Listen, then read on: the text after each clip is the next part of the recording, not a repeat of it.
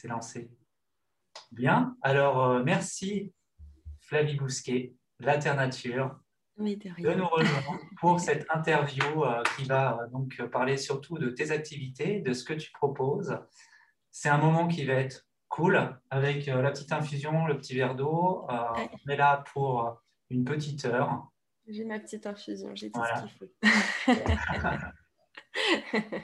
Et donc, euh, bah, écoute, voilà, donc ça va parler de, nature, on va parler de naturo, on va parler de périnatalité, on va parler, je pense, d'enfants, on va parler aussi du rôle des parents, dans, voilà, du père, de la mère, dans l'accompagnement euh, à l'arrivée d'un enfant.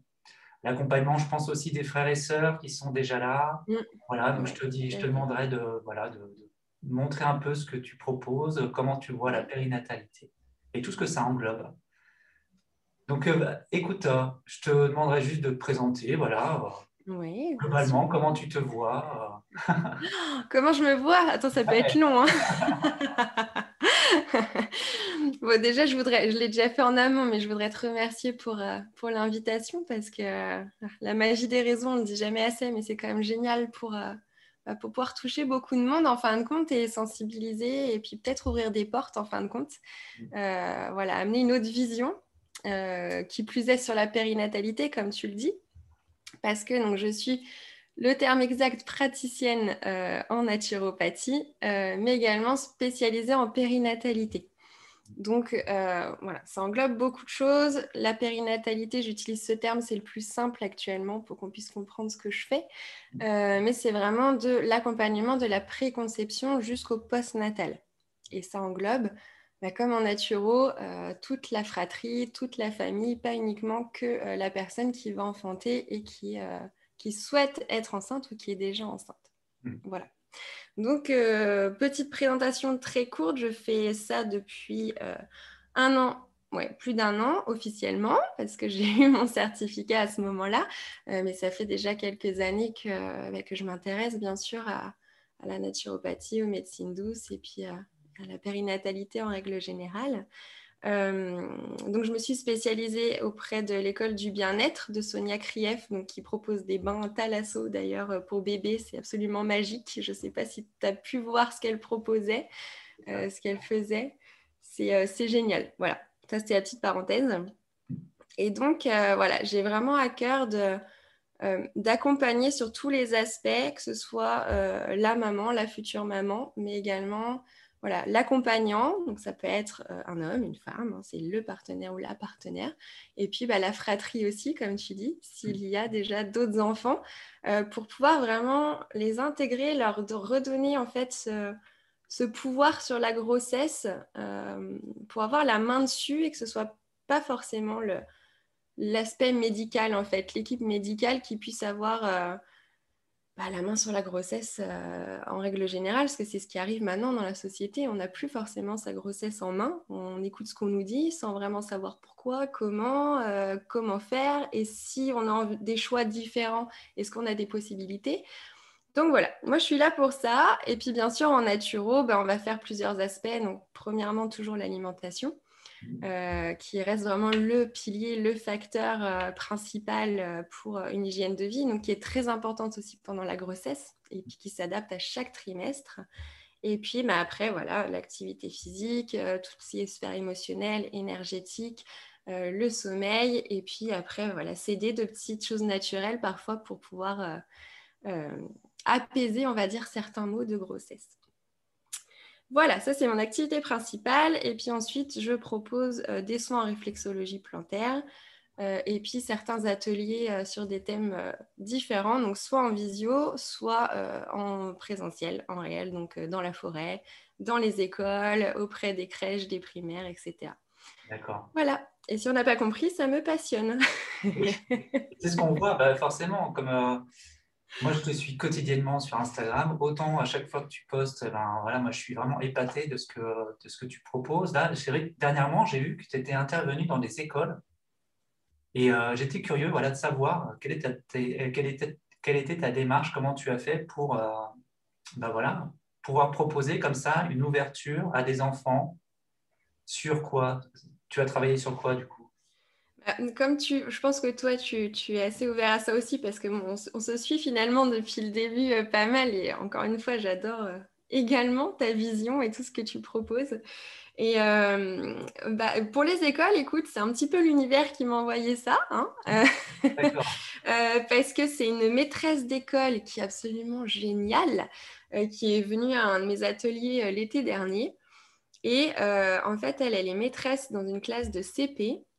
Et elle propose déjà, euh, voilà, elle leur fait faire du compost, elle leur fait faire des petits carrés de permaculture dans la cour de récré. Euh, ils ont leurs plantes vertes qu'ils arrosent tous les matins. Ils ont des petits temps de méditation euh, avant les cours, etc. Et moi, je trouve ça génial. Mmh. Et donc, c'est elle qui m'a dit, bah, écoute, moi, j'adore l'atelier qu'on a fait ensemble. Est-ce que ça te dirait de proposer quelque chose à l'école pour les enfants? Donc voilà, ça s'est fait comme ça. Et donc, c'est un atelier que j'aime beaucoup proposer, que ce soit aux adultes ou aux enfants. Euh, c'est, euh, on va dire, le rapport à l'alimentation, se réapproprier l'alimentation, surtout en apprenant les fruits et les légumes de saison, mmh. et euh, sur un atelier gustatif. Donc, on va utiliser les cinq sens, donc en goûtant des fruits ou des légumes de saison, mmh. pour pouvoir voilà, se réapproprier la nourriture, qu'ils puissent comprendre que manger des tomates en hiver ou des fraises en hiver, en France, en tout cas, ce euh, n'est c'est pas quelque chose de naturel, ni pour la terre, ni pour leur corps, et qui plus est, qui réapprennent aussi le fait que manger, c'est euh, un acte important, d'accord, dans la journée. C'est pas juste on mange parce qu'il faut manger ou parce qu'on a faim, etc. Donc euh, voilà, c'est ce que je leur ai proposé. Puis les enfants, bah, c'est génial, j'adore. Parce qu'il n'y a, y a, pas, a, pas mieux que, les enfants pour, euh, tu vois, je le dis souvent, en naturopathie, on cherche toujours la cause de la cause de la cause. Euh, c'est retour à la source en fin de compte. la source, il n'y a pas mieux que euh, la grossesse ou même bah, voilà, l'enfance, la petite enfance, pour leur ancrer des, des habitudes voilà, dès qu'ils sont enfants et qu'ils n'auront pas après à chercher en étant adultes. Et c'est vrai que ça, je, moi, je m'en aperçois parce que du coup, ma femme est aussi professeure des écoles. Elle est très justement aller sur tous ces sujets-là avec euh, de la bienveillance à l'école. Et c'est vrai que c'est la parole donc de la, du professeur des écoles pour les enfants qui sont à l'école, c'est la véritable parole. Quand euh, la prof dit quelque chose, c'est comme ça, c'est sûr, il n'y a pas à se poser de questions. Euh. donc en plus, si toi, tu as fait donc, cette démarche, on t'a amené jusque-là pour que tu puisses mettre des petites graines dans chacune des petites têtes qui étaient devant toi, c'est un magnifique cadeau parce que ça va rayonner forcément chez eux, à la maison. C'est ça. Et ça, c'est beau. Ça, c'est beau, j'adore. C'est ça, parce que comme tu le dis, du coup, c'est eux après qui vont du coup euh, voilà, donner des directions, des, petites d'autres visions à leurs parents. Euh, et, ça, c'est encore mieux. C'est encore mieux. Tout à fait. Super, super expérience. Euh, j'espère que tu pourras continuer à faire ça. Oui, oui, oui, clairement. Clairement. Ça, c'est vraiment chouette. C'est vraiment chouette. Et puis bon, après à voir, tu vois, tu peux adapter dans les crèches, dans les. Euh, mais c'est euh, ouais, c'est vraiment génial. Merci Flavie. Euh, alors on va revenir au sujet principal, oui. qui est donc la périnatalité. Est-ce que tu peux me dire un peu ce que ça englobe tout ça, cette périnatalité? Alors, bah, encore une fois, j'utilise le terme périnatalité parce que c'est sous ce terme-là que j'ai été spécialisée. Mmh. Euh, maintenant, c'est vrai que quand on parle de périnatalité, on pense déjà à euh, la femme qui est déjà enceinte. Mmh. Euh, bon, en naturopathie, c'est vraiment l'accompagnement qui peut être possible dès la préconception. Dès qu'un couple, dès qu'une femme a une envie de grossesse, un désir de grossesse, on peut déjà l'aider à travailler là-dessus. donc, bah, J'en ai parlé justement récemment. Euh, il y a beaucoup de femmes qui souhaitent euh, des, enfants et qui du coup vont arrêter leur contraception. Je fais une petite parenthèse là-dessus parce que je trouve ça super important. Euh, qui vont arrêter leur contraception le plus souvent hormonale. Et donc, bien sûr, encore une fois, je fais une parenthèse, je globalise. Hein. Il y a des femmes qui tombent enceintes deux semaines, trois semaines après avoir arrêté, sans avoir fait quoi que ce soit, sans avoir modifié leur hygiène de vie. Et c'est OK, il n'y a pas de problème.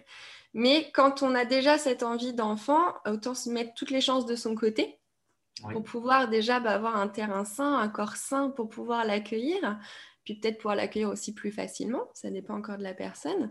Euh, et donc, quand on arrête son contraceptif hormonal, ce qu'il faut savoir, c'est qu'un contraceptif hormonal, c'est un poison. Mm. Alors, encore une fois, c'est génial, c'est une super belle invention. Hein. Dans plein de pays, je pense qu'ils le voudraient parce qu'ils l'ont pas. Et voilà, c'est toujours un, problème récurrent, on va dire, cette contraception, on va dire. Hein. C'est un sujet quand même assez euh, vague assez récurrent. Mais euh, même si ça peut paraître utile, ça l'est dans certains cas, clairement, euh, ça reste un poison pour le corps parce que ça va être chimique, ça va impacter le système endocrinien, les hormones et puis le cycle menstruel en lui-même.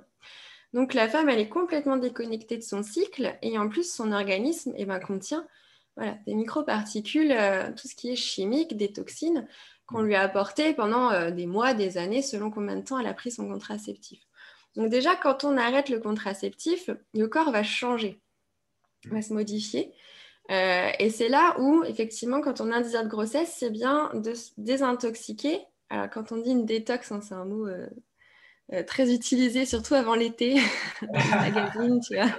Il faut manger des concombres détox pour avoir un body summer, euh, voilà. mais, euh, mais, en naturo, on rappelle qu'une détox, c'est vraiment aider l'organisme qui élimine naturellement, normalement, les toxines, les toxiques, et bien l'aider peut-être un petit peu plus, alors soit en modifiant son alimentation, soit avec la phytothérapie, l'aroma, avec une activité sportive, n'importe quoi, ça peut être adapté à chaque personne. Mais voilà, c'est important de se détoxiquer pour se dire, ok, moi je me réapproprie mon corps, je me réapproprie mon cycle, parce qu'il faut bien être connecté à son cycle pour pouvoir euh, créer et puis après enfanter. Et, euh, et puis aussi préparer le terrain, avoir un terrain sain pour l'arrivée du bébé. Voilà.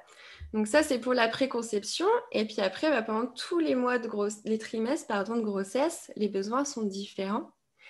Euh, et c'est là, le, plus important, je fais très court, c'est euh, le fait de se réapproprier encore une fois sa grossesse. Euh, parce que le constat est là. encore une fois, je globalise. Hein. Il y a des femmes qui vont dire ça s'est super bien passé, j'ai été super bien accompagnée, enfin voilà, tout va bien. mais le plus souvent, donc que ce soit mon expérience personnelle ou des milliers de sondages que j'ai pu faire ou des clientes que j'ai eues ou bref, peu importe, le constat revient souvent où euh, il y a un accompagnement qui est très léger, alors en France en tout cas, qui est très léger, euh, qui est très infantilisant, je trouve. Euh, c'est-à-dire que bon, le plus souvent, voilà, tu arrives, bon, bah, c'est gynécologue ou sage-femme. Déjà, de se faire suivre par une sage-femme, ça reste encore quelque chose de très bizarre des fois dans certaines régions. C'est alternatif quoi. Mm. Voilà, c'est ça. Alors que, euh, je me recadre, je reste, mais euh, du coup, voilà, c'est très infantilisant parce qu'on va te dire, bon, bah, faut prendre ci, faut prendre ça, faut faire telle prise de sang, vous avez tel écho à tel moment, vous avez ci, vous avez ça, faut que je vous fasse un toucher vaginal pour voir où vous en êtes. Mais ça, c'est que des choses où on t'infantilise parce qu'on t'explique pas à quoi ça sert. La moitié des choses ne servent à rien parce que ça, ça rentre dans le, le, dogme un peu, dans les mœurs euh, qu'on a depuis, euh, bah voilà, depuis euh, l'instauration du patriarcat un petit peu quand même, hein qui a pris la main clairement sur les grossesses, sur les enfantements. Et, et donc, c'est vraiment important de se réapproprier son corps et de comprendre les besoins du bébé, mais aussi de la maman, parce que les besoins de la maman sont mis souvent de côté je trouve, dans un suivi. Euh, quand je dis un suivi classique, c'est un suivi euh, moderne, hein, ok, de la société, euh, voilà, qu'on va nous offrir. Il y a juste une citation de Quantique Mama pour celles et ceux qui connaissent, qui est une, sage-femme doula que j'adore. Je me dis, cette femme, tout ce qu'elle dit, je bois ses paroles. Et voilà, elle prend exemple, elle dit, bah, imaginez que l'humanité existe depuis 24 heures. Mmh. Ça fait seulement 40 secondes euh, qu'on médicalise, qu'on surmédicalise et qu'on a peur en fait de la grossesse et de l'enfantement.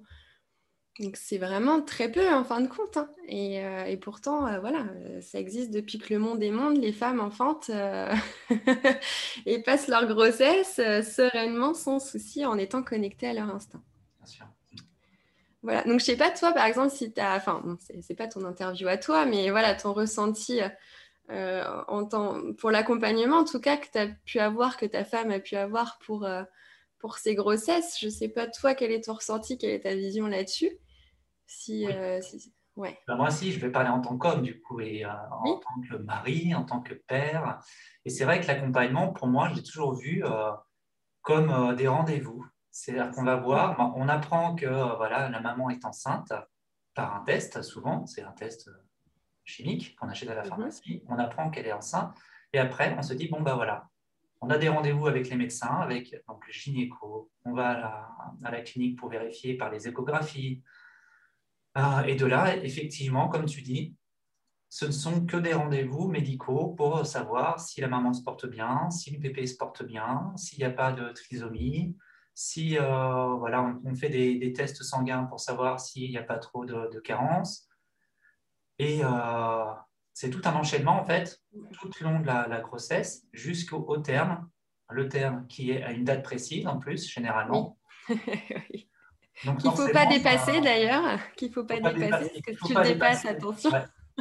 C'est vrai. Et on a eu l'expérience de ma, ma, fille qui a dépassé un peu et euh, bon, il s'est passé des petites choses euh, euh, le, au moment de la, la, naissance. La naissance s'est très bien passée, mais c'est comme à la première tétée, ma femme a, récupéré un germe en fait. Euh, Elle a eu des problèmes sur la poitrine pendant quelques semaines. Donc c'était compliqué, mais euh, c'est vrai que comme tu dis, c'est euh, vraiment si on n'a pas cette ouverture et cette information d'aller voir une sage-femme, par exemple, simplement, pour qu'elle puisse donner des conseils naturels sur l'alimentation, sur, sur son hygiène de vie, on peut faire n'importe quoi. Et c'est vrai que moi, j'ai deux expériences différentes, enfin plutôt, nous avons deux expériences, deux mhm. expériences différentes. Avec mon fils, donc qui a 11 ans, où la grossesse était du grand n'importe quoi. Euh, ma femme a pris 20 kilos, euh, moi aussi d'ailleurs. Oui. Euh, donc voilà, on était complètement, je pense, affolés par nos jeunes années. bien sûr. On n'était pas du tout accompagnés. Niveau alimentation, c'était n'importe quoi. Hygiène de vie, c'était n'importe quoi. Voilà, il est arrivé, euh, il devait arriver par voie naturelle, en fait, ça s'est fini en césarienne parce qu'il était fatigué, mais je pense que je suis persuadé maintenant que c'était à cause de l'alimentation, l'hygiène de vie qu'on avait. Et donc, pour ma fille, euh, qui a maintenant 8 ans, c'était tout l'inverse.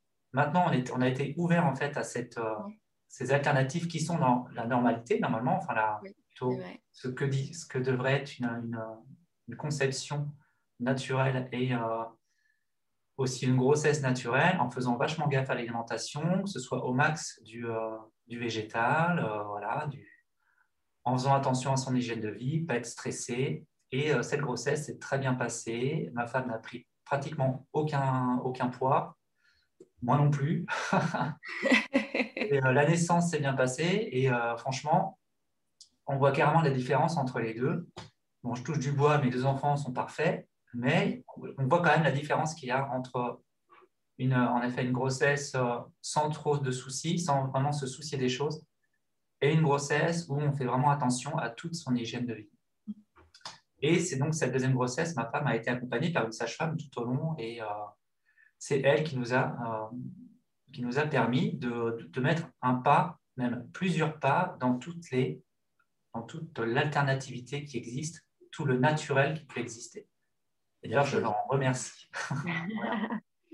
c'est génial. Puis c'est bien que tu puisses partager là-dessus, parce que voilà, justement, avec le recul, parce que c'est souvent après, avec le recul, qu'on arrive à analyser, en fin de compte, à se dire, ah bah oui, ça, ça, des fois c'est des mois, des fois c'est des années après. Ouais, c'est des années après. Euh, ouais, c'est ça. Et puis tu prends du recul, tu dis, ah oui, bah ça, ah bah ça, on ne me l'a pas proposé, ah bah ça, j'aurais dû faire. Bon, après, les j'aurais dû, c'est toujours pareil, hein, avec des ah si, on refait le monde.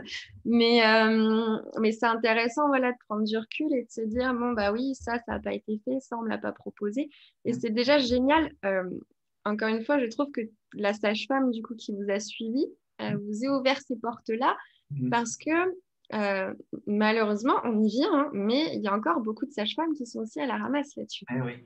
Eh euh, ça vient sincèrement de plus en plus parce que même moi, pendant mes formations, etc., il y avait beaucoup de sages-femmes, mine de rien, euh, qui se spécialisaient aussi parce qu'elles en avaient euh, marre, tout simplement, d'être en maternité et d'avoir un rythme effréné. Hmm. Quand c'est méchant, je suis un peu dans le négatif aujourd'hui, mais bon, voilà, c'est. Ah, c'est normal, il faut en parler. Tu vois, c'est un constat global, encore une fois. Heureusement, c'est pas de partout, mais les maternités, pour moi, les trois quarts, c'est beaucoup l'usine, quoi. Euh, tu vois, tu rentres, euh, hop, on te met là, euh, ah ben on n'a pas le temps, ben, on vous met sur le dos, les quatre pattes en l'air, vous poussez, c'est pas le moment, mais c'est pas grave, vous poussez. Parce que Mais encore une fois, c'est tout un enchevêtrement parce que, je ne sais pas si tu as entendu dernièrement, mais il y a la pétition Une femme, une sage-femme qui a été lancée mmh. voilà, par une sage-femme qui est assez réputée parce que du coup, elle passe dans la maison des maternelles. Oui. Et, et même elle le disait, en fait, elle peut plus faire son travail correctement. C'est pas qu'elle ne veut pas le faire, c'est qu'on est tellement justement dans ce système-là euh, que des fois, bah, elle a trois femmes, quatre femmes, cinq femmes qui accouchent en même temps. Donc forcément, au bout d'un moment, on ne peut pas se dédoubler. on a beau faire euh, tout ce qu'on veut faire, euh, bah, voilà. Et donc, c'est pareil avec les entretiens pendant la grossesse. tu as des sages-femmes qui vont avoir le temps. Et tu en as où, donc, comme tu dis, je rebondis, hein, quand tu dis c'est un enchevêtrement de rendez-vous. oui, mais qui plus est, ces rendez-vous, généralement, ils ne durent pas très longtemps.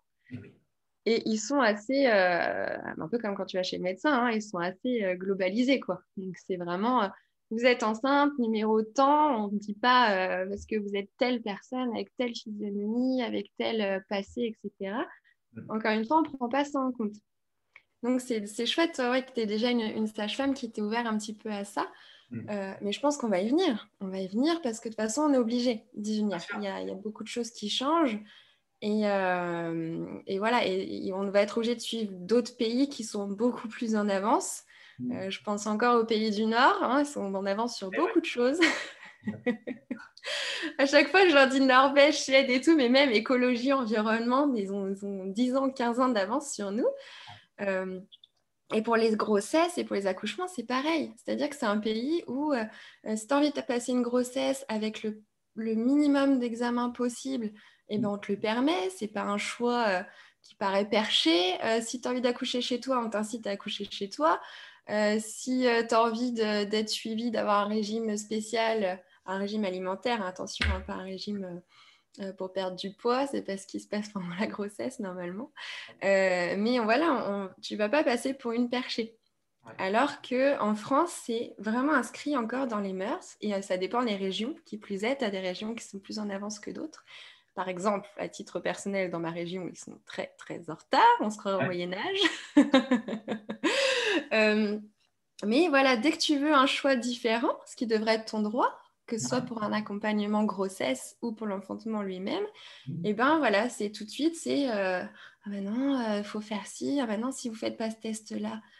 Mais voilà, parce que c'est ancré et les professionnels lambda, et eh ben on leur apprend encore une fois à l'école plein de choses qui sont, euh, mmh. qui sont vraiment en vieux jeu, quoi, et puis qui ne servent plus à rien et qui ne sont, pas, qui sont pas adaptés en fait maintenant aux besoins de, mmh. de la femme. Euh, parce que que ce soit en naturo ou pour une grossesse, la femme, le ou la partenaire a un besoin de se reconnecter à son instinct, a besoin de se reconnecter à, ses envies en fait naturelles et à lâcher un petit peu le superficiel. Exactement. Je suis tout à fait d'accord. Et c'est vrai que j'aurais bien complémenté là-dessus sur euh, le fait que les grossesses sont médicalisées euh, actuellement depuis des dizaines et des dizaines d'années et que malheureusement, c'est pour créer une économie, une économie de la médecine. Malheureusement, ça, on le sait.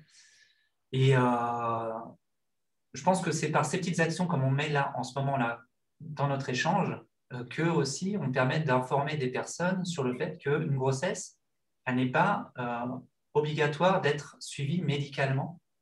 C'est bien d'avoir de temps en temps des petits rendez-vous d'échographie. Entre-temps, s'occuper de soi par des choses naturelles, faire confiance à des sages-femmes, à des naturaux, à des énergéticiens, à, tout ça, euh, s'écouter vraiment, s'écouter, être attentif à ses ressentis. C'est vraiment la, meilleure chose qu'on peut s'offrir. Bien sûr, je, je, suis tout à fait d'accord avec toi. Mais tu as tout à fait raison, parce que la femme sait, la femme sait ce qui est bon pour elle, la femme sait ce qui est bon pour son bébé. Alors, elle sait instinctivement, encore une fois. Elle ne sait pas par l'information forcément qu'on va lui donner, euh, surtout quand c'est le premier. Parce qu'il faut se le dire, voilà, quand c'est, quand c'est ton premier enfant, vraiment, tu connais pas forcément euh, bah, tout ça, quoi. Parce que euh, avant, généralement, tu avais ta vie de célibataire ou de couple, ou voilà. Bon, après, tu peux avoir un entourage où il y a déjà des enfants ou dans ta famille, etc. Mais c'est vraiment pas pareil. Tout ce qui est maternité, parentalité en règle générale, c'est quelque chose qui est totalement inconnu. Et en plus, on vient te, bah voilà, te, donner des infos, mais qui ne sont pas forcément euh, adaptées, qui ne sont pas forcément euh, bienveillantes, il faut se le dire aussi, hein. euh, et puis qui ne sont pas forcément riches, parce que c'est des infos, bon voilà, assez global quand on va dire faut pas manger de viande, faut pas machin, faut pas de trucs. Alors que instinctivement, si vraiment tu es connecté à ton instinct, pour rappel, hein, l'instinct, euh, ça peut être, euh, ça peut être euh, tout et n'importe quoi. Ça peut être ton instinct naturel, ça peut être tes guides qui sont là, ça peut être qui t'envoient des petites choses tous les jours. Et tout le monde est doué en fait, est doté de cet instinct-là. Et c'est ce que je dis moi à mes, à mes clientes, tu vois, elles me disent, j'en ai une une fois, elle m'a dit, ah ben moi j'étais chez le gynéco pour l'écho et et euh, en fait, euh, je savais qu'il n'y avait pas besoin de toucher mon col, que tout allait bien, mais bah, je sais pas, il m'a quand même fait mon toucher vaginal, mais je savais que voilà. Et tu vois, c'est là où tu dis, bah oui, d'instant, tu sais que ça va. Tu saignes pas, pas, donc il n'y a pas besoin. Mais voilà, tu as encore cette insistance du. Puis elle m'a dit, bah, comme beaucoup de femmes, en plus c'était le premier, bah, j'ai pas su dire non, j'ai pas su lui dire, bah non, il n'y a pas besoin, etc. Mmh. Alors que ce serait en tant que femme de dire, moi j'ai besoin de ça, ça j'en ai pas besoin. Mmh. Voilà. Sans rejeter, encore une fois, la science. Hein, euh, de toute façon, la science, euh, le domaine médical, ça apporte quand même beaucoup de choses. Et des fois, il y en a besoin. Donc, ce n'est pas dans l'idée de le repousser, de le jeter. Mais que, euh, voilà, que ce soit vraiment, en fin de compte, la femme, le couple, la fratrie, en fait, qui soit acteur de la grossesse et que ce soit pas voilà des personnes inconnues euh, qui viennent qui ont appris des choses à l'école qui sont pas du tout dans ton corps en fait qui savent pas du tout quels sont tes ressentis et tes besoins qui mmh. viennent te dire vous avez besoin de ça vous avez besoin de ça etc non donc euh, en accompagnement holistique, donc comme tu dis, que ce soit des sages-femmes, naturaux, énergéticiens, thérapeutes, peu importe, c'est vraiment un accompagnement. Donc c'est vraiment être à l'écoute, en fin de compte, de la personne, de la famille, et mm. adapter ses conseils et son accompagnement pour ces personnes-là. Exactement. Euh, clairement.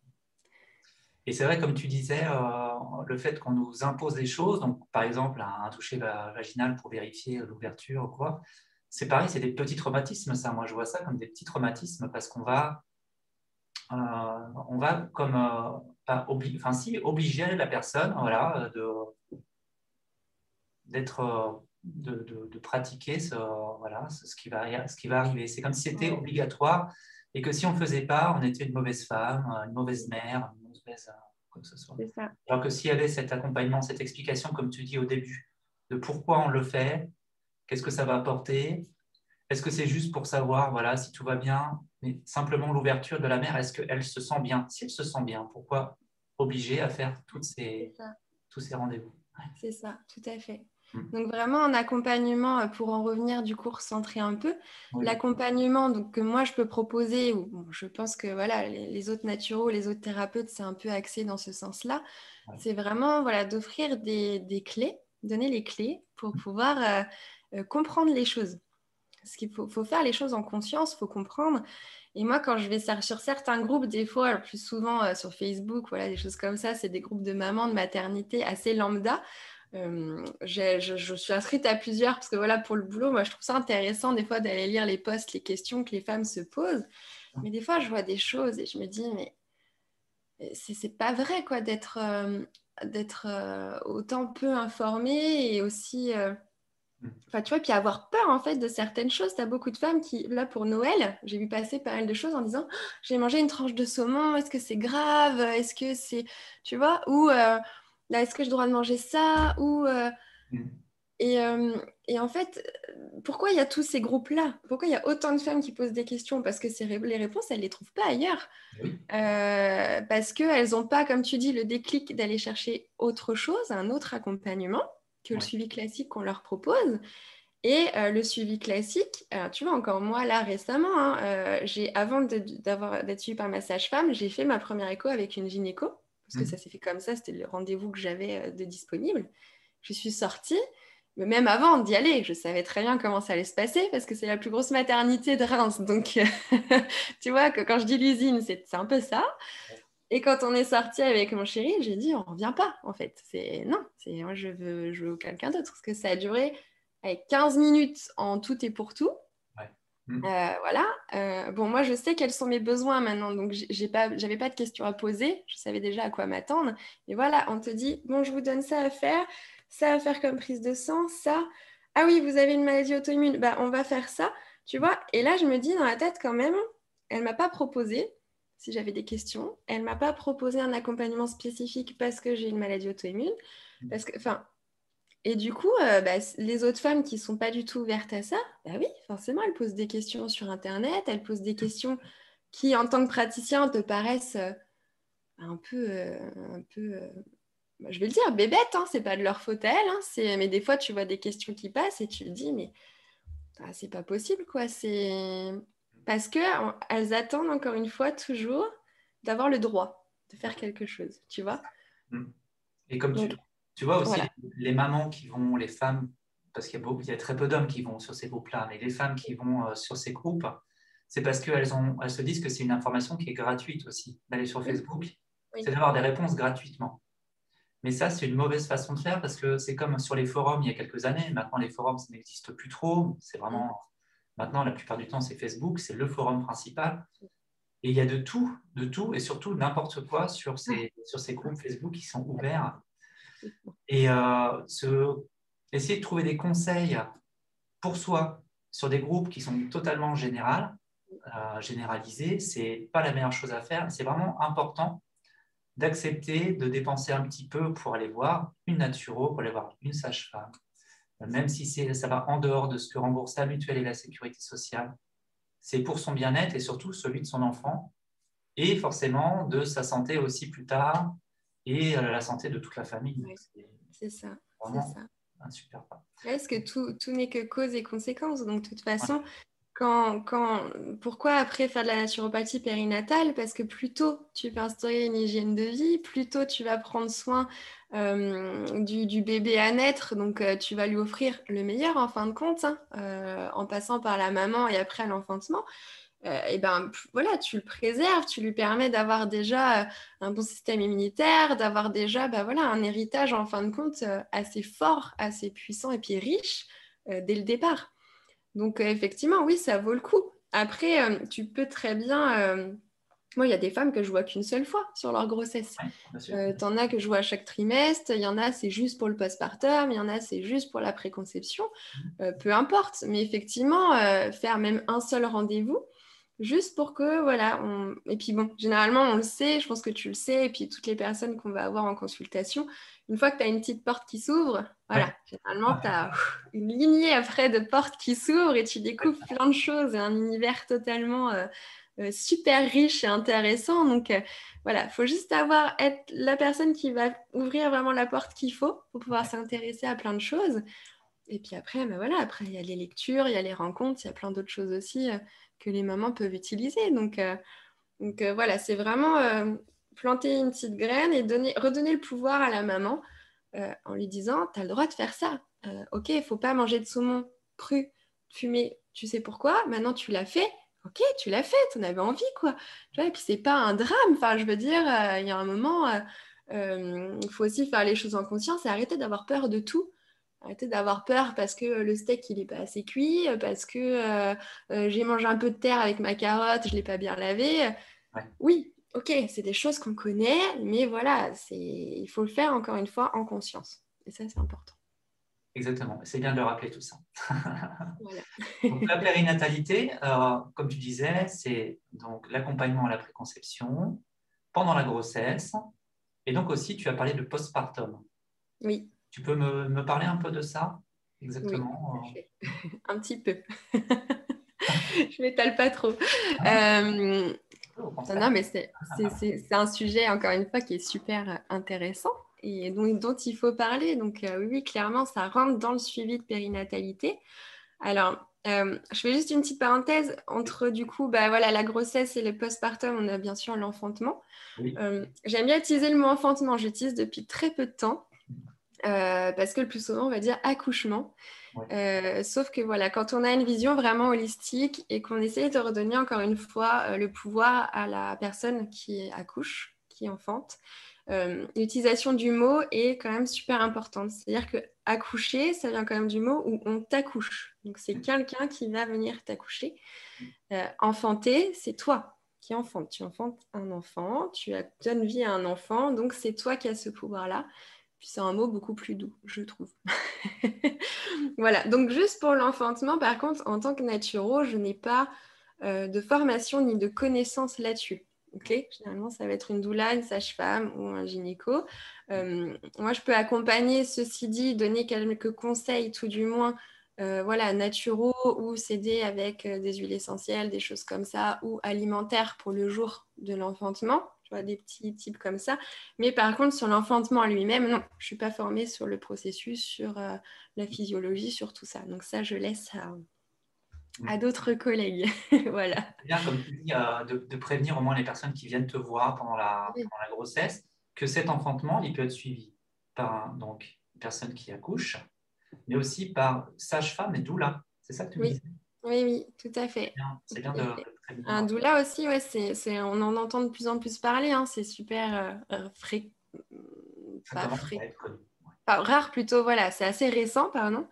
Euh, mais euh, on entend plus parler. C'est une personne vraiment qui est là, qui est bienveillante, qui peut accompagner aussi pendant la grossesse, pendant l'enfantement, qui n'a pas par contre de, capacité médicale en tout cas, hein, parce que c'est pas mm. une sage-femme, elle n'aura pas fait.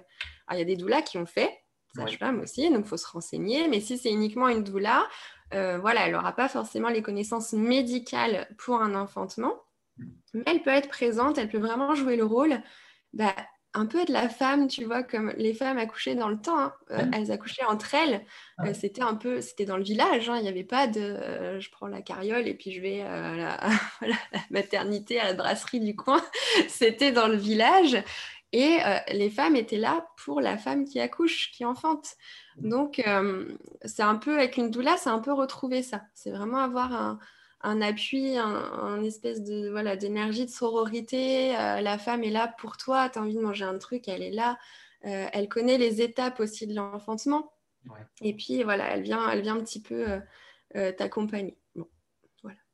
C'était la petite parenthèse, mais c'est bon à savoir aussi euh, qu'il y a ce genre de personnes euh, qui existent et il y en a de plus en plus, heureusement.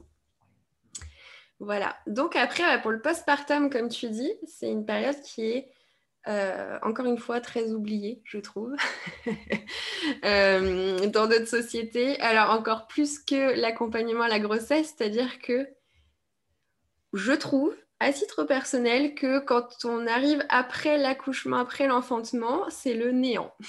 C'est-à-dire que tu as donné vie, bébé est sorti, donc voilà, on te propose un rendez-vous euh, bon, euh, quelques semaines après pour voir comment ça va, mm. mais c'est tout. Mm. C'est tout. Enfin, c'est le constat général, encore une fois, hein, dans le suivi classique, mais euh, on ne te parle pas du tout de l'après. Une mm. fois que bébé est là, comment ça se passe, quels vont être tes besoins, euh, qu'est-ce qu'il faut prévoir peut-être. Euh, enfin, on ne te dit rien du tout, quoi. Alors que le postpartum, ça revient encore une fois comme, on l'appelle de plus en plus le quatrième trimestre. Euh, voilà, ou le mois d'or, parce que dans beaucoup de sociétés, sur d'autres continents, c'est une période qui est aussi importante, voire plus importante que la grossesse en elle-même. C'est-à-dire que oui, bébé est né, ok, mais euh, c'est pas un coup de baguette magique et puis tu vas redevenir euh, super euh, pleine en forme avec ton poids d'avant, toute pleine de vitalité, etc. Non, pas du tout. Ton corps, il a énormément travaillé, mmh. il a énormément bossé, il a suivi beaucoup de changements, mine de rien, très rapidement, en plusieurs mois. et puis après, il faut voir aussi comment s'est déroulé l'enfantement, comment ça s'est passé, etc. Mais c'est une période qui doit être remis en avant et qui doit être remis comme une période importante. Euh, dans d'autres continents, sur d'autres pays, on parle de 40 jours. ça a toujours été ça. C'est les 40 jours après euh, la naissance de l'enfant, son arrivée sur Terre. Et c'est 40 jours où la mère va se reposer, va se revitaliser, va se reminéraliser, euh, va créer un lien aussi avec son bébé. Mmh. Parce que bah, on a beau le porter pendant 9 mois, c'est un autre lien qui se crée une fois qu'il est plus dans notre, dans notre corps, dans notre utérus. Mmh. Euh, et puis voilà, c'est prendre le temps de s'adopter, de mettre un allaitement en place s'il y a un allaitement à mettre en place, mmh. euh, et puis vraiment de reprendre des forces. Et puis aussi que le ou la partenaire puisse créer un lien, ok? Que la fratrie puisse créer un lien aussi, euh, encore une fois, surtout comment s'est passé l'enfantement? Est-ce que c'était à la maison? Est-ce que c'était à la maternité? Euh, Est-ce que c'était un prématuré Et puis du coup, bah, les personnes ont été séparées pendant euh, plusieurs heures, plusieurs jours. Ça encore aussi, il faut adapter. Mais c'est une période si importante et encore une fois, je ne sais pas toi, par exemple, avec, avec ta chérie, comment ça s'est passé pour, pour les, deux, les deux enfantements? Est-ce qu'on t'en a parlé du postpartum ou est-ce que, bah, comme beaucoup de parents, vous êtes arrivés dedans, avec le nez dedans et puis sans vraiment savoir bah, voilà, comment prendre soin de vous, du bébé, etc. Eh bien non, j'ai envie de te dire non, justement, comme tu dis, c'est après l'accouchement, si tu as les visites pour le, petit, pour savoir voilà, s'il grandit bien, s'il prend du poids, si on lui donne ce qu'il faut à manger. Euh, mais la maman, la maman, c'est inexistant. Souvent, d'ailleurs, c'est une dépression qui s'installe, hein, forcément, parce que euh, pendant neuf mois, on s'est inquiété de la maman. Ah, voilà, donc euh, ça passe par la famille. La famille vient savoir si la maman va bien, est-ce qu'elle a tout ce qu'il faut et tout. Et après, une fois que l'enfant est là, la maman n'existe plus, limite. Tout est, toute la conscience est portée sur le, ce nouveau-né et ben du coup, la maman, elle, tombe en dépression. Enfin, moi, en tout cas, toutes les personnes que je connais qui ont eu euh, un enfant, qui ont suivi un accompagnement euh, médicalisé euh, tout au long, tout à fait banal, après, la mère, elle déprime parce que s'occupe plus d'elle, elle se sent molle, elle se sent peut-être inutile aussi, parce qu'il suffit qu'elle n'arrive pas à allaiter euh, ce qu'elle peut donner en plus à l'enfant, c'est-à-dire son lait, c'est pas possible. Donc, elle a, c'est, pas, ça passe par les biberons. Et puis, euh, elle se rend compte qu'il euh, va falloir qu'elle s'occupe de son enfant tous les jours et que maintenant, c'est une grosse responsabilité sur son, sur son dos et que c'est tout à fait normal. Mais comme on ne l'a pas préparé à ça, la dépression s'installe. Et puis, ça peut durer des jours, des semaines, des mois. Et c'est là qu'entre en jeu, donc je vais appuyer là-dessus, c'est là qu'entre en jeu le papa. Le papa, il doit être là tous les jours. Et d'ailleurs, j'insiste à chaque fois quand euh, j'ai une connaissance, un papa, un futur papa, euh, je lui dis, prépare-toi parce que ce sera à ton tour d'assurer quand il sera là. Il faudra que tu t'occupes du petit, de la maman, de toi, des frères et sœurs, de la maison, de tout. Donc, prends des forces, fais du sport, ne prends pas de poids et vas-y, euh, assure, parce que on sait que la maman, forcément, même si elle est bien accompagnée, il se peut qu'elle soit dépressive. voilà, une petite, quand je dis dépression, c'est vraiment. Euh, ça peut être plus ou moins important, ça dépend des personnes. Bien sûr. Mais le papa, lui, il n'aura pas le droit à ça. Il faut vraiment qu'il puisse assurer euh, tout le long jusqu'à ce que la maman reprenne un peu des forces et de, comment, de, de l'assurance. voilà, et qu'elle reprenne soin d'elle, qu'elle soit en joie de ouais, ouais. Mais la vie. Voilà. Tu as fait raison. Mais du coup, je rebondis là-dessus. Tu as utilisé le mot dépression. Donc, tu as plusieurs mots, effectivement. On a le baby blues qui est sympa, on a la dépression postpartum, voilà, tout ça. Euh, effectivement, ça peut être euh, d'intensité différente selon, euh, selon la maman, etc. Mais il y en a de plus en plus. C'est ça le problème. C'est qu'il y a de plus en plus euh, de dépression postpartum. Alors là, on parle vraiment de dépression, donc encore à des intensités différentes. Euh, voilà, on ne parle pas du petit baby blues, bon, les deux, trois jours après l'accouchement. Ça, voilà, effectivement, avec les hormones, la fatigue qui retombe, l'adrénaline qui retombe, et puis, bah, voilà, on a l'ocytocine, les endorphines qui jouent un rôle. Donc, des fois, oui, on peut avoir un petit coup de mou après. Euh, mais si ça passe bon, dans les deux, trois jours après, après l'enfantement, là, oui, c'est vraiment de passage mais effectivement, après, peut s'installer, comme tu dis, une dépression à plusieurs niveaux. Euh, ça, c'est une dépression qui peut déjà se... On peut faire de la prévention dessus pendant la grossesse, mmh. ok euh, rien qu'avec l'alimentation, par exemple. Et puis, surtout, encore une fois, en préparant son enfantement et en préparant son postpartum. Donc déjà, préparer le postpartum, c'est vraiment prendre conscience de l'importance de cette période-là.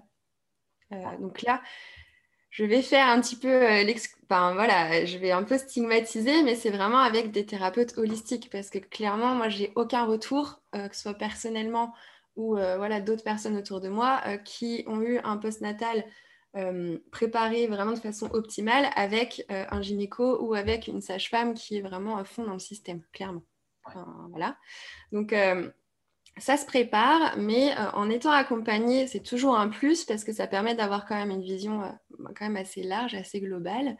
Et donc, on le prépare en amont, on se pose des questions. Première chose, c'est vraiment se poser des questions et se dire, euh, OK, il va être là, mais après, on fait quoi? Qu'est-ce qu'on fait? Voilà, est-ce que, donc après, tout dépend du contexte. Est-ce qu'il y a d'autres enfants? Est-ce que, voilà, comme tu dis, il y a une fratrie? Est-ce qu'il y a de la famille autour? Ça, c'est vraiment les premières choses à se dire. Est-ce que j'ai du monde pour m'aider? Mmh. donc oui, il y a le ou la partenaire, bien sûr, qui va assurer, mais est-ce que j'ai du monde autour de moi qui peut venir m'aider, qui peut venir me faire des petits plats, etc. c'est une période vraiment, moi, que je dis à mes clientes, il faut être égoïste. Vous êtes une princesse, vous êtes une déesse, vous, venez de, sortir un bébé de votre corps. Donc euh, là, vous avez le droit, ok, de vous reposer. Vous avez le droit euh, de vouloir rester qu'avec votre bébé. Euh, vous avez le droit de ne pas vouloir aller au supermarché deux jours après, vous taper les courses pour toute la famille. Et vous avez le droit, en fait, de dire non, j'ai pas envie que euh, tante machin, euh, Gertrude, je sais pas, eh ben, elle vienne me voir euh, deux, trois jours après l'enfantement. vraiment, et ça, en fait, il faut en parler en amont. Donc, avec Léo, la partenaire, vous mettez sur papier, voilà, bah, qui c'est que j'ai envie de, qui vienne me voir? Est-ce que si c'est la maternité, est-ce qu'on accepte les visites ou pas? Mmh. Voilà. Il euh, faut aussi faire comprendre qu'il bah, y a des parents, oui, qui ont envie d'être tranquilles. Euh, et puis, euh, clairement, moi, je leur dis, la famille, ils ont déjà attendu neuf mois, ils peuvent attendre trois jours de plus, je pense, ou une semaine de plus. Hein. bon, maintenant, il y a les photos avec les smartphones, donc voilà. voilà, en amont, est-ce que je ne vais pas préparer des petits plats que je vais mettre au congélateur, par exemple pour éviter d'avoir à cuisiner, parce que ça, c'est le truc le plus souvent qui revient, c'est tu prévois pas du tout ça, et puis après, bah, ton enfant arrive, et donc c'est pas du tout le moment où tu as envie de te cuisiner pendant deux heures pour te faire des bons petits plats ou autres. Euh, voilà, surtout si encore, y a, encore une fois, il y a d'autres frères et sœurs, et puis que le papa est pas forcément, euh, ou la partenaire est pas forcément axé euh, cuisine. et c'est là où tu manges n'importe quoi. Mmh. C'est là où tu manges n'importe quoi parce que du coup, bah, tu as une tétée, tu es fatigué, bah, tu manges euh, je sais pas, un truc de chocolat ou, euh, un plat tout préparé euh, parce que, bah, parce que tu n'as pas préparé en amont. Donc vraiment, s'offrir une alimentation de qualité mmh. pour la maman, ne serait-ce que pour l'allaitement, pour avoir un allaitement de qualité et puis pour pouvoir mieux récupérer. L'idée, c'est vraiment de mieux récupérer, de bien récupérer en fait après l'enfantement. Euh, pour éviter déjà qu'il y ait des problèmes bah, des mois après, parce que le corps peut accumuler et euh, quelques mois après, on peut se retrouver avec euh, telle ou telle pathologie parce qu'on bah, a un peu trop, bah, comme on dit, tiré sur la corde. et puis, bien vivre le postpartum, c'est aussi pouvoir voilà, offrir à son corps, l'honorer, mmh. vraiment, lui offrir le meilleur et puis offrir le meilleur à son bébé et au final à la famille. Parce qu'une maman qui est reposée, qui va être revitalisée, euh, c'est quand même euh, beaucoup mieux, je pense, pour euh, le ou la partenaire et puis les autres enfants, qu'une maman qui va, comme tu dis, bah voilà, qui peut tomber en dépression, qui peut traîner après une fatigue, une pathologie sur le long terme. donc voilà, donc c'est ces petites choses-là, se poser des questions et puis d'autres questions qui peuvent venir comme ça. Est-ce que j'ai envie d'allaiter? Est-ce que j'ai pas envie? Si j'ai envie, euh, est-ce que là où je vais enfanter, il y a des personnes qui sont euh, bienveillantes envers moi, qui vont pouvoir me conseiller? Parce que généralement, bah, on se dit Ah bah tiens, oui, moi j'ai envie d'allaiter. Ok, bon, je, parle de moi personnellement pour mon premier, euh, parce que j'ai fait un peu comme tout le monde, hein, c'était un suivi un peu classique. Hein. le premier, je n'ai pas forcément écouté d'autres ouvertures, on va dire. Et voilà, je me suis juste dit Ah oui, bah moi je vais allaiter. Voilà, et c'est tout. Parce que dans ma petite tête de naïve de l'époque, je me suis dit, oh, bah, de toute façon, euh, je, ça va le faire. Quoi. si on peut allaiter, euh, je, ça va se faire tout seul. Et voilà. Et en fait, j'ai été vraiment, j'ai allaité après par la suite, mais j'ai été très mal accompagnée à la maternité. Et, euh, et voilà. Et encore une fois, c'est quelque chose où on se dit, bah, en amont, est-ce que voilà, il y a des personnes qui vont être bienveillantes, qui vont être là pour toi? Euh, pour te montrer effectivement comment faire. Parce que oui, bien sûr, c'est inné chez la femme de pouvoir allaiter, mais quand même, c'est quand même bien d'avoir des informations aussi, d'avoir les positions, d'avoir, etc. Et euh, ça, c'est des choses que tu vas peut-être voir en préparation à la naissance avec une sage-femme ou etc. Mais ça reste encore très vague. Donc voilà, c'est toutes ces choses-là, c'est toutes, euh, ben voilà, toutes ces questions-là, surtout l'alimentation, surtout euh, bah, qui c'est qui va pouvoir s'occuper, par exemple, euh, des autres enfants, des grandes sœurs, des grands frères, voilà, pendant le post-natal, pour que la maman puisse avoir son petit, son petit, bah, son petit endroit j'ai ma, formatrice qui appelle ça le radeau de la méduse. Ah oui. c'est le petit endroit en fait que tu vas te prévoir en amont, encore une fois, pour la maman et bébé. Donc le petit endroit cocoon, vraiment dans la maison où tu auras ce qu'il te faut, c'est-à-dire si tu allaites, bah, le coussin d'allaitement, des, petites, voilà, des petits tips à, à déguster des énergies balls, des trucs comme ça, voilà, des petits encas sains, etc., vitalisants, euh, une bouteille d'eau, euh, je sais pas moi, ta pommade, tes coquillages si tu as mal au sein, enfin voilà, toutes ces choses-là, mais vraiment euh, que ce soit ton espace où tu puisses te réfugier et te sentir bien, voilà, après l'enfantement. Donc après, il faut faire selon les, comme on peut aussi. Hein, 40 jours, c'est l'idéal, le post-natal. Après, on sait très bien que dans notre société, c'est pas évident. c'est pas évident parce que euh, faut toujours retourner très très vite à, euh, à ce qu'on fait en fait, hein, au travail, au ménage, au foyer, etc. Donc encore une fois, on adapte. Mm. Euh, après, l'idéal, c'est vraiment, je dis toujours au minimum une semaine. Vraiment s'offrir une semaine où voilà, il y a des plats qui sont préparés dans le congèle, il y a juste besoin de les décongeler pour la maman. Mm. le papa ou le partenaire s'occupe des plus grands s'il faut, donc il les emmène à l'école. Euh, s'il n'y a pas école, il les emmène faire des activités ou d'autres choses pour que la maman puisse faire le moins de choses possible et se centrer sur elle. Et puis, bien, bien sûr, s'entourer de personnes euh, euh, bienveillantes. Voilà. S'il y a une copine qui veut passer, ben encore une fois, je rebondis, il faut être égoïste, mais s'il y a une copine qui veut passer, ok, tu passes, mais est-ce que tu peux aller me chercher ça parce que, voilà, est-ce que tu peux m'amener un petit gâteau fait maison? Parce que, bah oui, on pense souvent au bébé, les listes de naissance. On met beaucoup de choses pour le bébé, mais euh, voilà, sur la liste de naissance, on devrait aussi mettre pour la maman, bah tiens, euh, un bon pour un soin euh, après riboso, pour le postpartum. Sur, dans les grandes villes, ça se fait de plus en plus. Il y a des entreprises qui sont spécialisées pour préparer justement les, des repas pour le postpartum. Donc voilà, toutes ces choses-là qui peuvent aussi, bah, que les personnes peuvent offrir aussi et pas forcément euh, la 45e peluche euh, au bébé qui servira strictement à rien sur la place.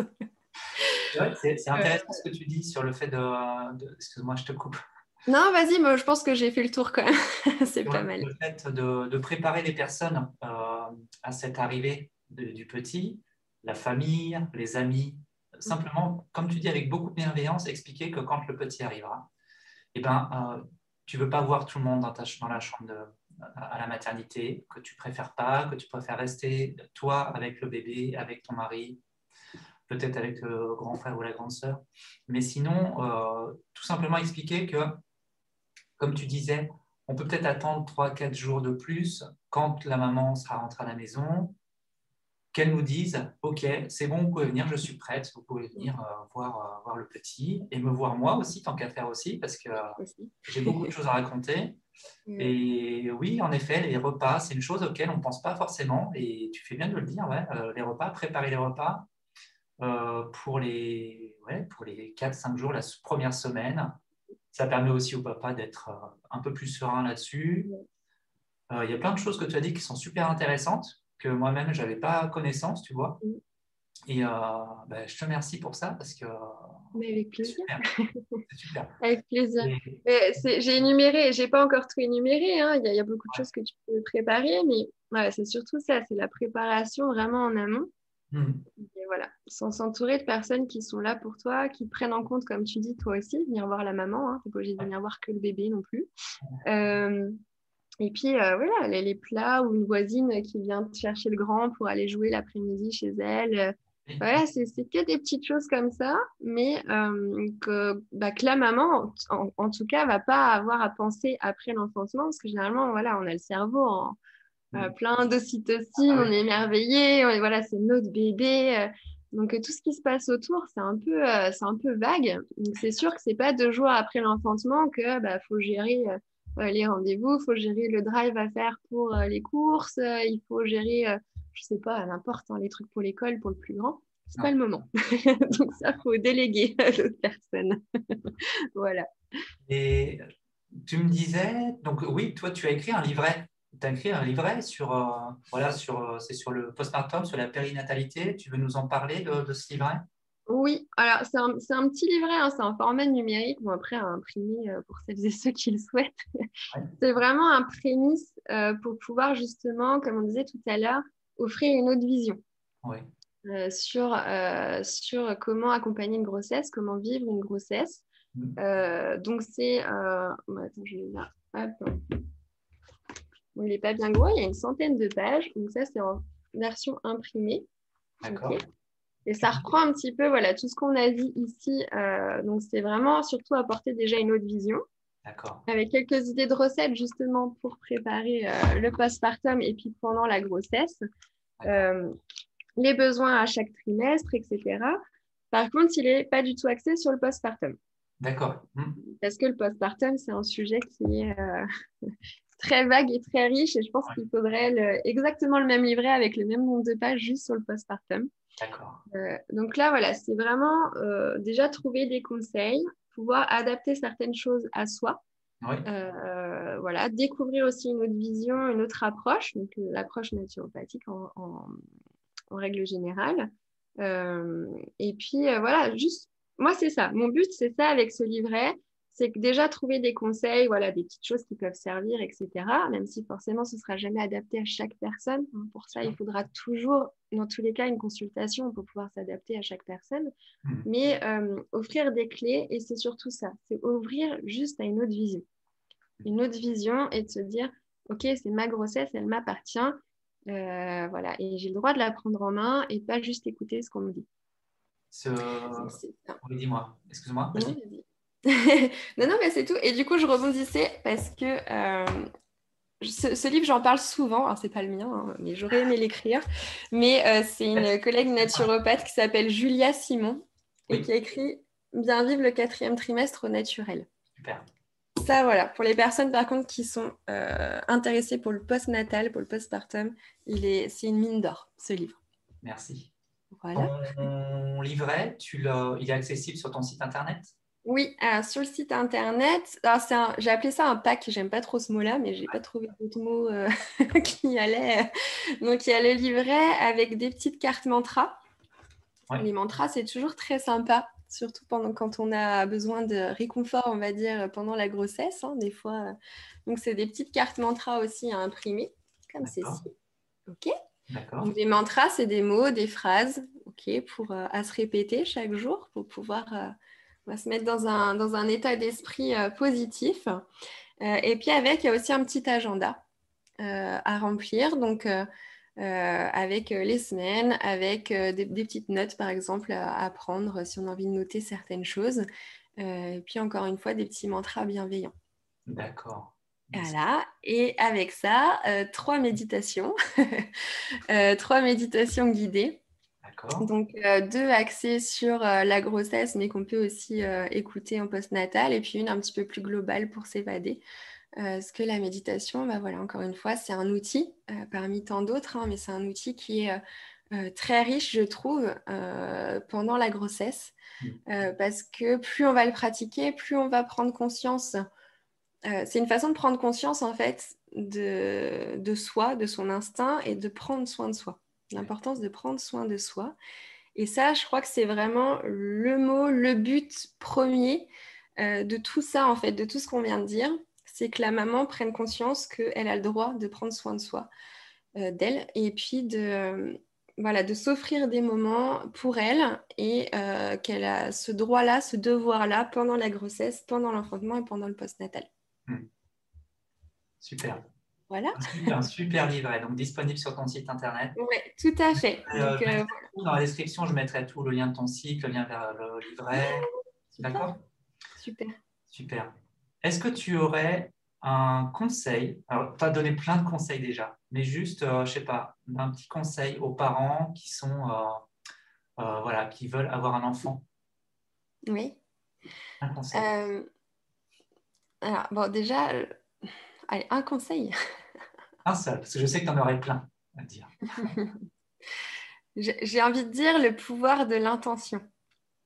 Le pouvoir de l'intention. Euh, ça va paraître un peu farfelu parce que encore ça dépend les parents. J'entends bien que voilà des parents qui sont en parcours PMA ou qui sont vraiment voilà, en galère parce que voilà, il y a des personnes qui, clairement ont du mal à avoir un enfant. Mm. c'est donc c'est un peu déplacé de dire ça parce que le pouvoir de l'intention, j'ai envie de dire, appelez-le, appelez votre enfant en fait, invitez-le à venir tout simplement, à vous choisir. mais voilà, d'un côté c'est super vague de dire ça et encore une fois, ouais, c'est un peu un peu malaisant de dire ça pour des personnes où ça va faire des années qui ont du mal à, avoir un enfant parce que je me doute qu'ils l'ont appelé, qu'ils l'ont invité plusieurs fois. Euh, mais euh, reconnectez-vous tout simplement à vous, surtout la maman, qu'elle se reconnecte euh, à ses besoins, hmm. à elle, à son instinct. que ce soit parce que c'est une envie d'enfant qui, qui, dure depuis plusieurs années ou très récente, être à l'écoute de son corps, c'est pouvoir lui offrir le meilleur. Et du coup, pouvoir préparer euh, le mieux possible son corps et son terrain pour inviter justement son enfant pour qu'il vienne. Euh, bon, ça, c'est mon conseil, voilà, c'est global. Euh, mais vraiment, je, rebondis encore sur un petit truc. J'en parlais récemment. Il y a de plus en plus de femmes qui ont des problèmes féminins. Mm. Ok, donc euh, féminin, hormonaux, endométriose, on n'entend que de ça. Euh, le SPM, donc le syndrome prémenstruel douloureux, euh, les dépressions pendant les règles, les problèmes d'infertilité, les kystes, justement, toutes les femmes qui sont en parcours PMA. J'ai jamais vu autant de femmes qui font des parcours PMA, même des femmes qui ont eu un premier enfant mmh. naturellement et très rapidement. ça, c'est vraiment aussi prendre soin de son féminin prendre soin de son cycle menstruel et de son féminin, de son énergie féminine. Euh, parce qu'il y a beaucoup de choses en fin de compte qui sont liées à tout ça, euh, que ce soit les mémoires euh, de femmes, les mémoires de notre lignée, les mémoires des vies antérieures qu'on a pu avoir. On traîne tout ça dans l'utérus. Mm. Donc l'utérus, c'est vraiment le petit cocon où on va accueillir un bébé. Mais si cet utérus-là, si tout le système hormonal est complètement déstabilisé et complètement euh, bah, lourd en fait d'énergie négative, de mémoire, euh, voilà, ça peut entraîner, ça ressort d'ailleurs hein, sous forme de, de, symptômes de pathologie, donc celle que je viens de citer. Donc voilà, vraiment se reconnecter déjà quand on souhaite avoir un enfant à soi et prendre soin justement de son corps et, euh, surtout de son utérus. Merci. Voilà. Un super conseil. et toi, moi, je conseille forcément aux personnes qui sont dans l'attente d'enfants, des personnes qui sont des femmes qui sont en pleine grossesse, d'aller voir des personnes comme toi, naturaux. Euh, tu es euh, compétente dans tous ces sujets et ça tombe sous le sens en fait.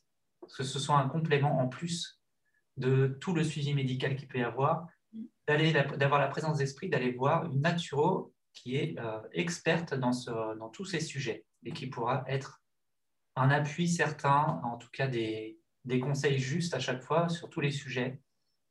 Et je te remercie. Merci à toi d'être là. De rien.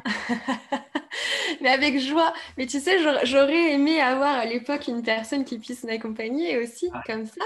Ouais. Et euh, moi, j'invite vraiment les, toutes les, femmes, en fait, tous les couples qui se sentent appelés par bah, ça, un retour à l'instinct naturel et aux besoins naturels, à, bah, se lancer dedans, en fait, que ce soit professionnellement ou personnellement, mais même les professionnels, que, tu sois euh, gynéco, sage-femme ou n'importe quel thérapeute, tu peux t'intéresser à ce sujet-là, tu peux te spécialiser là-dedans parce que euh, bah, il n'y aura jamais à cette personne de toute façon qui sont euh, qui, accompagnent en fait là-dessus.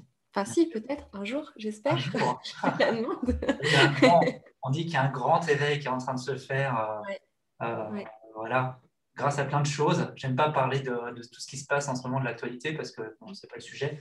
Mais clairement, il y a un grand éveil qui se met. Forcément, on est, sera de plus en plus à euh, pouvoir accompagner, s'intéresser à tous les, euh, les, accompagnements naturels. Tout à fait. Je te rejoins là-dessus. Merci. Avec plaisir, avec joie. Merci Cyril. d'avoir accepté cette interview. Il sera disponible sur, en podcast. Donc, le podcast Tout est en vous. Il sera sur YouTube.